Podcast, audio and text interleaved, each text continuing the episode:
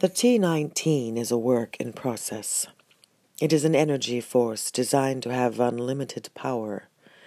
As limitless as infinity, the T19 originated as an idea to literally change anything. The first stage of its development was meant to change the physical structure of inanimate objects, a stage still in process. Until next time, stay restless.